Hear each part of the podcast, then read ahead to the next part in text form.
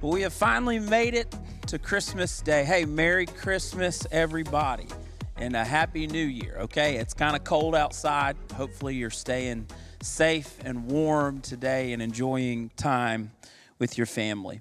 You know, we've been lighting the Advent wreath every Sunday in uh, expectation of the coming of Christ, and we're finally here. Uh, this is the day we celebrate that Jesus came. And when he comes, he comes in the most unexpected way. So we light the Christ candle to signify the coming of Christ. And we read probably the most famous passage of Scripture and really all of human culture and human history. Luke chapter 2. It says, In those days, a decree went out from Caesar Augustus that all the world should be registered. This was the first registration when Quirinius was governor of Syria. And all went to be registered, each to his own town. And Joseph also went up from Galilee, from the town of Nazareth to Judea, to the city of David, which is called Bethlehem, because he was of the house and lineage of David, to be registered with, his, with Mary, his betrothed, who was with child. While they were there, the time came for her to give birth. And she gave birth to her firstborn son, and wrapped him in swaddling cloths, and laid him in a manger, because there was no place for him in the inn. And in the same region there were shepherds out in the field, keeping watch over their flock by night. And an angel of the Lord appeared to them, and the glory of the Lord shone around them, and they were fear, filled with great fear. And the angel said to them, Fear not, for behold, I bring you good news of great joy that will be for all the people. For unto you in, is born this day in the city of David a Savior who is Christ the Lord. And this will be a sign for you. You will find a baby wrapped in swaddling cloths and lying in a manger. And suddenly there was with the angel a multitude of the heavenly hosts praising God and saying, Glory to God in the highest, and on earth peace among those with whom he is pleased. Amen. I want to share with you really just the message of the angel today. He had a three point message, and I'm going to have a three point message. Good news, great joy, all people. Good news, great joy, all people. The angel comes to the shepherds and he says, I've got good news. When you hear the word good news, or perhaps the word gospel, because that's really the word for gospel is the word used here, euon, euangelizo, uh, I bring good news. What does that term mean to you exactly? What does the good news, the gospel, mean to you? Some might say it means that God has a plan for your life. Or it means that Jesus has died for your sins so you can be forgiven and go to heaven one day. Or you might say the gospel is maybe the entry level into Christianity. It's the diving board in which you leap, leap off to get into the life of God. I'm not going to argue with any of those thoughts, but the biblical word for gospel actually refers to a message of good news. It's a declaration of something that has happened. And it's not just any news. That word gospel is used most often to refer about important events regarding rulers in their kingdom in the ancient world. When King David wins a battle, uh, there is uh, uh, it tells us that this is good news because it means he is still reigning on the throne. When King Solomon is made king over Israel, a good news announcement is spread throughout the whole land. Gospel is a royal term reporting good news about a ruler who is in charge. And so when the angels come and when they say they bring good news, they're making a royal proclamation. All this time you've been waiting. I'm here to tell you now it's happened tonight. This very night, there has been a new king to arrive. This is a royal proclamation. There is a victory here now because the king is here. The gospel is the good news about a king named Jesus who came and he lived and he died and he's buried and he's resurrected and he ascends into heaven. And the gospel is that now this king, this is a very public announcement with huge personal implications for everyone who lives under his rule. And so the good news it, there's three things that it says about this king that has come. Who is this king? It says that he is a savior. The angel said he's a savior and he is Christ the Lord. He's a savior, he's Christ the Lord. First, it says a savior has been born to you. Jesus is a savior. Now, I asked this question last week, and I'm, I'm still thinking about this question. But the question is if he is a savior, what is he saving you from? Or even better, what do you want to be saved from? And the name, Jesus, is clear what he came to save us from. What did he come to save us from? Matthew's gospel tells us his name is Jesus because he has come to save us from our sin. What does that mean? It means he doesn't come just to save us from discomfort, although he will comfort you when you mourn. He didn't come to make us rich and prosperous. I mean, look at Joseph and Mary and the situation they're in. They can't even find a proper place to have their baby. They're not prospering or rich, but you are blessed with every spiritual blessing in the heavenlies become because of him. He doesn't come to make our life pain free. He comes to save us from us. he comes to save us from our sins. And this is he, he, the way he saves is so different than how we thought he was going to save. He doesn't save by the sword, but actually he himself is pierced for our transgressions. He doesn't crush the political enemies of, of the Jews, but he himself is crushed for our iniquities. And his crushing is our victory because his crushing is actually when he crushes the head of that ancient serpent, the dragon, the devil. And he knows he, see, Jesus knows if that he were to come with a sword, if he were to come and to do away with all the evil in the world, if he were to do that and come in judgment the first time, then what he would have to do was to come and get rid of me and to get rid of you because the evil that he comes to deal with in the world is not just in the world, but it's an evil that lurks in my own heart. And so he comes in such a way that he can deal with the evil in my own heart and he can save me from that sin that lurks within. And he doesn't have to destroy me, but he can save a sinner like me. He's a savior. And it says he is Christ, which is uh, Christ, and you know, it's a funny joke, but Christ is not Jesus' last name. I mean, it's, it's Jesus' mom and dad is not Mary Christ and Joseph Christ. I mean, it's not Jesus' last name. Christ is a title. Christ is, um, it's an office that one would hold. Another word for Christ is Messiah. And so uh, if you go back and read through the Old Testament, you will see that uh, you could hold a title or an office like a president, uh, like a president holds an office. It's, it literally is translated the anointed one.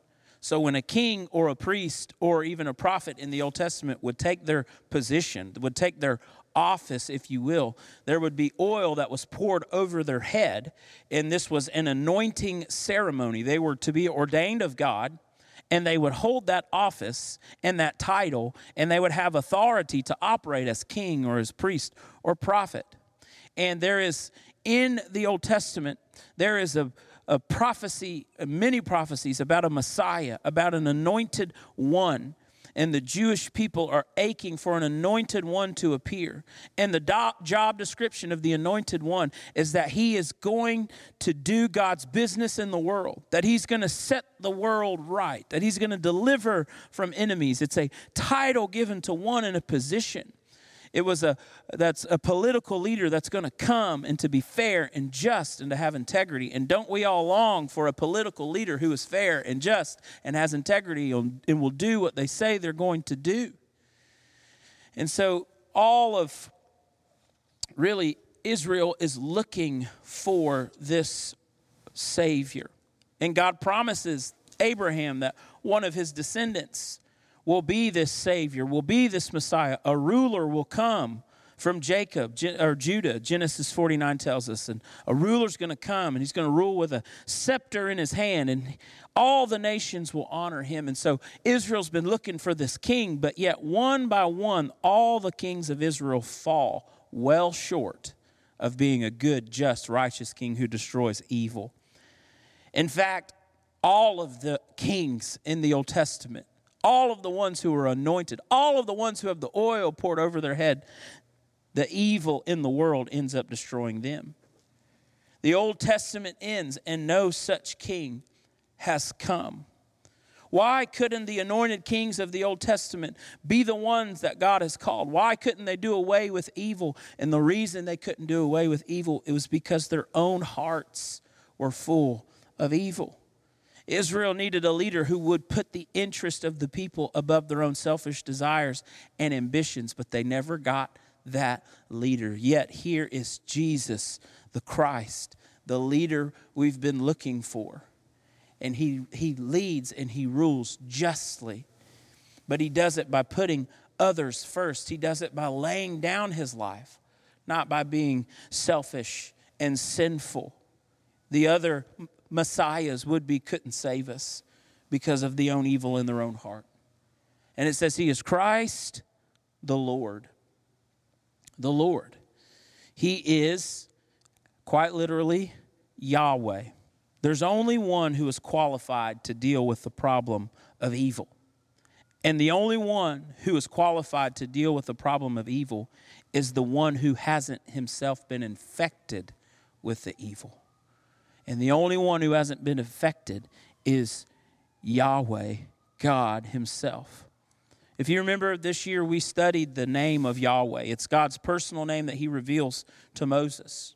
If you remember, the name of Yahweh is so holy that in Hebrew they don't even speak it. And actually, in your Bible, when you come across scriptures, a lot of times it will say the Lord. It's really Yahweh in Hebrew, but it's actually, it'll say the Lord in all capital letters because they would substitute the word Lord for Yahweh.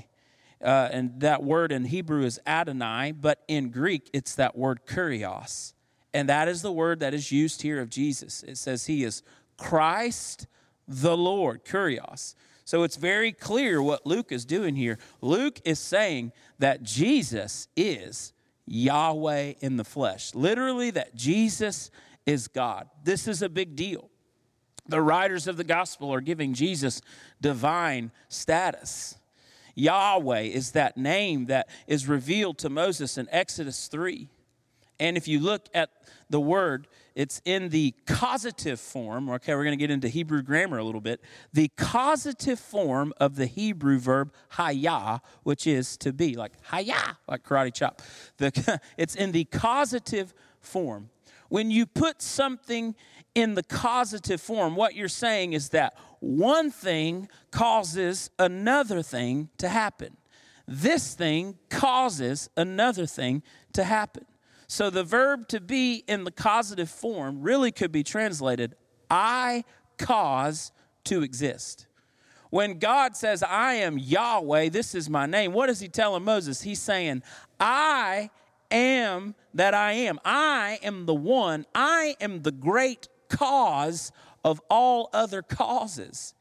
Everything exists because of me.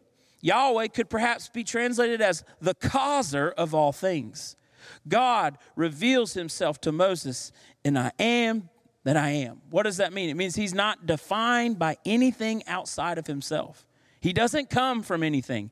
He is the only one that can identify who he is. He doesn't need anything else to identify him. He alone is identified in himself. He is self sufficient, he is independent, he is autonomous.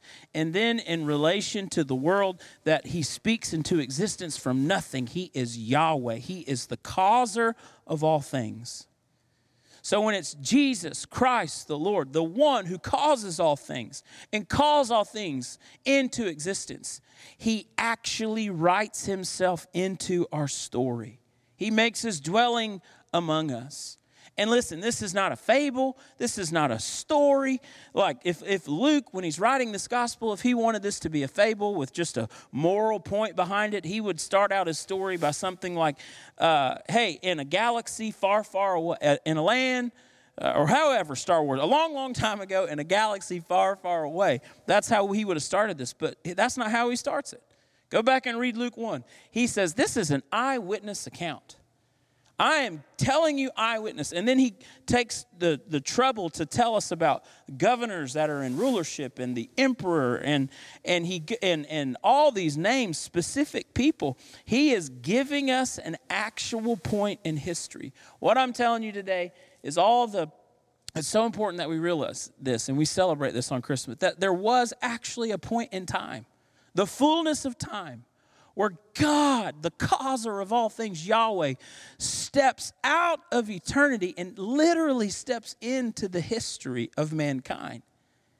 The causer of all things comes. And he is the Messiah Israel's been looking for, the leader with the utmost integrity and wisdom and power and counsel and might. And he comes to save us from our sins. Today, this day, a Savior has been born in the city of David, and he is Christ the Lord. This is good news. And it says, This is good news of great joy. I love this because in the Greek, the word great is megalos. Uh, so this is great joy. This is mega joy is what the angel says. He says this is this cause what has happened it's not just a, a little bit of joy it's not just a dose of joy but this is mega joy. I don't know about you but i like things that are mega okay? Our church is like a mile from sonic and that's one of my favorite things to do is to go to sonic to get a route 44 Coke Zero, add vanilla, easy ice. Okay, it's I don't when I go to Sonic, I don't want a small, I don't want a medium, I don't want a large. I want the mega. I want the Route 44.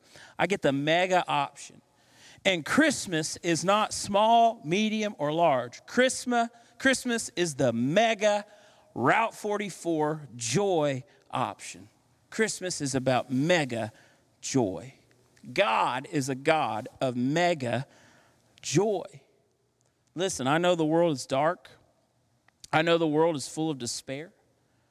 But God is light, and He lights up darkness.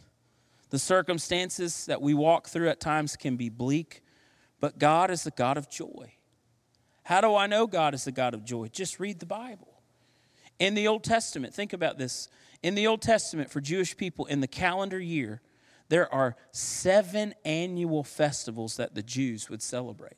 Seven. God worked it into their yearly rhythm into their yearly schedule. He was like, hey, I need you guys seven times a year to celebrate these feasts. Now, some of the f- feasts are somber events like the Day of Atonement, but many of the feasts are to be feasts of mega joy. He says, I want you to celebrate and I want you to have a good time. One of those feasts is Passover. What do they do at Passover? They would go back and they would rehearse the story of how God had saved them from the Egyptians. They would go back and retell the story of salvation, and they were to celebrate salvation with mega joy. You know, one of the things Ashton and I did this year um, that we had never done is we went to McKay's and we went and found a couple of copies of A Christmas Carol by Charles Dickens. So we've seen the movies every which way the Muppets version, the Jim Carrey version, the uh, Scrooge, the Bill Murray version. I mean, we've seen everybody's version, but we'd actually never read the story, the Charles Dickens story. So we read it. And one of the things that, when I was reading it, that was just kind of taken by is this the joy that Scrooge experiences when he wakes up from that last visit of that third spirit, the gift of Christmas future remember what his future in the he goes through and he sees what his future is. He sees a grave. And he's literally being pulled into that grave by that spirit and he is terrified. But then all of a sudden he comes to and he realizes that he's hanging on to a bedpost instead of the, the finger of that spirit. And the relief that comes over Scrooge, and he has a second chance at life overwhelms him. And uh, I love what Scrooge says. He says this in the book. He says, I don't know what to do, cried Scrooge, laughing and crying in the same breath. He said, I'm as light as a feather. I'm as happy as an angel. I'm as merry as a schoolboy. I'm as giddy as a drunken man. Merry Christmas to everybody and a happy new year to all the world. A little bit later, it says this about Scrooge when he laughs. He says, The chuckle with which he said this, and the chuckle with which he paid for the turkey, and the chuckle with which he paid for the cab, and the chuckle with which he recompensed the boy, were only to ex- be exceeded by the chuckle with which he sat down breathless in the chair again, and he chuckled till he cried. Uh, the, just the overwhelming, great joy. And I want you to know that the overwhelming great joy of Scrooge it's not that his situation has changed. It's not that he won the lottery all of a sudden. He was already rich, right? He already had these things. It's not like he found the love of his life. No, the, the, the, the relief and the joy that he has is the chance at a second life. The chance that his, his future is not the grave, his chance that his future is not over. I like what Nathan Finochio says about Scrooge. He says, Scrooge wakes up from the nightmare as a different man.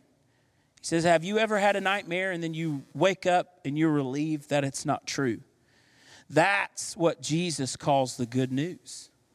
Jesus came to tell the world that everyone who had a horrible past and that our present is worse than we think and that our future, if we don't receive his mercy, is hell.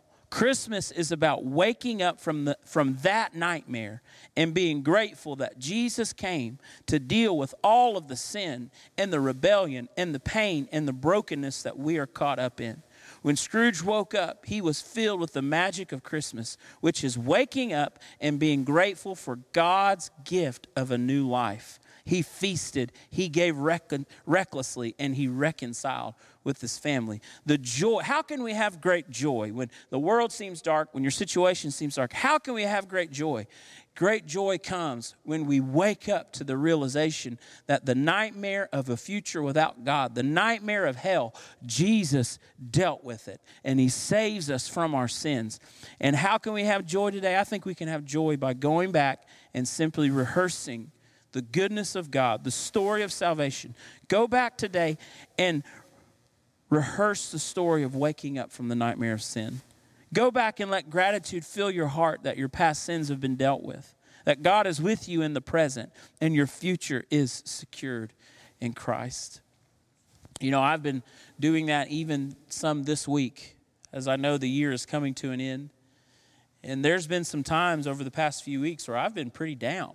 I don't know if it's 14 days without seeing the sun there at the beginning of December, but I've had some pretty down days, and I can't tell you why. Just, just down.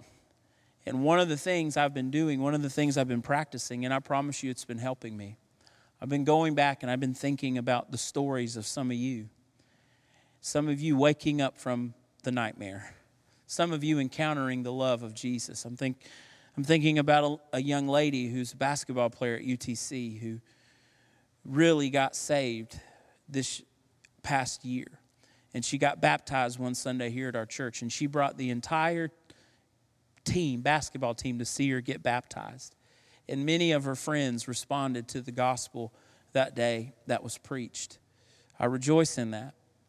I think about another person that used to be known in our city as one of the greatest partiers in all the city, would throw wild parties and this man got baptized and he's in church every week and he brings his grandkids. I'm thinking about another young man who was a terrible alcoholic and struggling, literally drinking his life away at the point of death.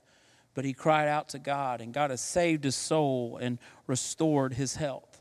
I'm thinking about a young man who doesn't come from necessarily a, a home that is uh, super Christian, I would say. I mean, I, I, believe they're believers, but maybe not super Christian. But this young man has found, the, the Lord has found him. The Lord has changed him. The Lord set his heart on fire and called this young man into ministry. I'm thinking about teenagers in our own church, I've seen them pray for one another and even speak words of prophecy over one another this year. I'm thankful for my own son that God spared his life earlier this year. God has been faithful. And just like the Israelites were to go back and to rehearse the story of their salvation, we need to go back and to remember and to rehearse the good things, the goodness of God. Don't let despair creep in. Don't let discouragement creep in. But God is a God of mega joy. Christmas is the, the, the, the story of mega joy. And it's not mega joy because our situations are all right. It's not mega joy because everything is perfect. It's mega joy because Jesus has stepped into our story. And here's the last one good news, great joy, all people. All people. He said, This message will be a message for all people. How fitting for this to be my last point of my last sermon in 2022. Because all people has been our theme this year. And we're honestly, we're going to keep it rolling into 2023. We're just going to add a little bit to it. 2023 is going to be about hope for all people. The angel says, This is good news, great joy, all people. What I love about Luke's gospel is that it shows us all the people that the angels passed up and went around to tell the, shep- to tell the shepherds this is good news. Think about it. It talks about Caesar Augustus, who's the emperor of Rome. It talks about Quirinius, who's the governor of Syria. And then in the next chapter, chapter 3, uh, Luke goes through great uh, detail. He talks about Tiberius Caesar, Pontius Pilate of Judea, Herod the Tetrarch of Galilee, Philip the Tetrarch, and it goes through all these people, the high priest of Annas and Caiaphas. I mean, these are all people in Luke's gospel that are major players on the world stage. They're the most powerful people in any room they walk in. They represent the secular elite, they represent the religious, religious elite. But what I love about Luke's gospel, what I love about God, what I love about the scripture is this is that the good news bypasses all those powerful, important people, and the word of God comes to poor shepherds out in the field and the word of God comes to a, a, a, a, nomad named John the Baptist who lives out in the wilderness. And this is the message of Christmas it's this you don't have to be the most known, you don't have to be the most popular to be used of God. You don't have to be the one with all the influence, with all the power. No, God's just looking for people that are actually okay being nobodies, that are actually okay being ordinary. These people were important and they were powerful and they were visible, but God's not interested in people who just want to build their own influence and have their own agendas. God is looking for normal people who will just live their lives for his kingdom. I mean, Mary and Joseph are simple, ordinary people. There's nothing significant about Mary. There's nothing about Mary, okay? She's normal. She's a girl from Nazareth. Nazareth is not famous for anything, it holds no significance in the Old Testament. It's not Jerusalem, it's not Rome, it's backwater Nazareth. And yet, in her common, even insignificant life, she's a nobody. The angel of the Lord appears to this nobody and says, Rejoice, O favored one of the Lord. He is with you. Mary is insignificant, but her obedience is not. It's extraordinary. And the story of Christmas is that God comes not to the powerful, not to the elite, not to the most influential or affluent. He actually comes just common people. He comes to shepherds. Israel's been waiting almost 600 years for the glory of the Lord to return. And in Luke chapter 2, we're told that the glory of the Lord comes and it shines around who? A bunch of shepherds out in the field keeping their sheep by night. The glory comes to these common, ordinary people. Heaven breaks in on them. He is for all people, ordinary, common, everyday people. We'll end with this thought. These shepherds that are out in the field, um, there's a man, last name, his name's Edersheim. He's written a book called The Life and Times of Jesus. And Edersheim postulates or believes that these shepherds who are watching these sheep on the outskirts of Bethlehem are actually possibly priestly shepherds. What does that mean? On the outskirts of Bethlehem, there was actually a shepherding community known as the Tower of the Flock, the Migdal Eder. And there is an actual tower that shepherds would take sheep out of the elements to protect them. They would bring them to the tower in safety because these were priestly shepherds and they were raising special lambs. They're right outside Jerusalem. They're raising these lambs for the special use of temple sacrifice. And so these shepherds had special skills. They were trained to keep these temple lambs unblemished. If you remember, lambs sacrificed at the temple every morning, every night had to be lambs that were without blemish. And so their job was to keep these special lambs safe and without blemish. And the are, these are royal lambs handpicked for special occasions, occasions like the Passover, rehearsing the story of salvation. And so the priestly lambs, their job was to actually inspect the lamb and to make sure the lamb is spotless, to make sure the lamb is without blemish.